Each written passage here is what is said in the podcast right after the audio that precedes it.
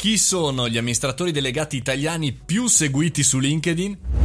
Buongiorno e benvenuti al caffettino, sono Mario Moroni e come ogni giorno vi parlo di social, business, marketing, insomma tutto quello che ruota attorno al nostro mondo della comunicazione. Oggi parliamo di LinkedIn e oggi parliamo anche degli amministratori delegati eh, più seguiti, le persone più ambite su LinkedIn, perché se è vero che dobbiamo, come dire, copiare, prendere spunto da chi ce l'ha fatta, sicuramente su LinkedIn è ancora più importante essere seguiti e non soltanto per vanity metrics, come dire, una metrica di vanità, ma per capire eh, cosa fanno quelli bravi e che risultati hanno. Perché se è vero che, diciamo così, gli ambassador, gli influencer, cioè i personaggi celebri, quelli conosciuti, hanno ben altri numeri, e parliamo di milioni, qua parliamo di un eh, numero ristretto di persone, eh, parliamo di decine di migliaia di eh, follower. Infatti, come sempre, è la qualità, non la quantità che fa la differenza. E quindi il CEO, l'amministratore delegato italiano di un'azienda italiana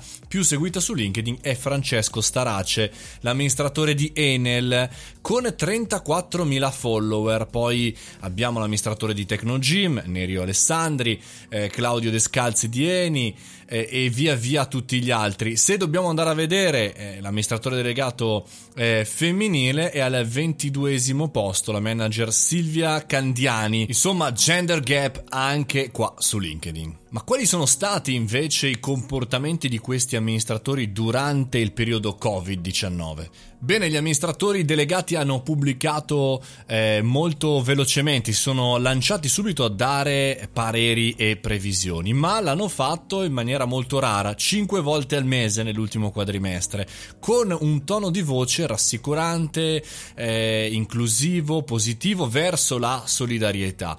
Lunghezza invece dei contenuti superiori ai 500 caratteri, insomma, degno di nota anche a raccontare le proprie visioni, insomma, articoli lunghi, post lunghi e poi, insomma, immagini, contenuti, pubblicazioni di link, di segnalazioni chiaramente anche sui siti aziendali. Sul sito pubblicodelirio.it trovate anche l'approccio alla comunicazione in questa emergenza, però va detto che eh, in questo caso questo osservatorio è interessante perché sottolinea il proprio stile, lo stile di ogni CEO italiano che ha preso coscienza non soltanto della propria abilità nel fare l'imprenditore o l'amministratore, ma anche chiaramente il ruolo di leader che è cambiato all'interno del mondo eh, dei social media, in particolare è cambiato, è stato sottolineato nel momento di emergenza. Che sia questa un po' la eh, lezione che abbiamo imparato da questo periodo, che sia questo lo stimolo ulteriore a diventare degli ottimi comunicatori e non soltanto degli ottimi imprenditori e dei manager, cioè quei 30.000 follower che quindi sono veri, sono interessanti su LinkedIn, potranno risultare utili eh, per anche la comunicazione d'impresa? Staremo a vedere e sicuramente questa è stata un'ottima occasione per migliorare il proprio personal branding.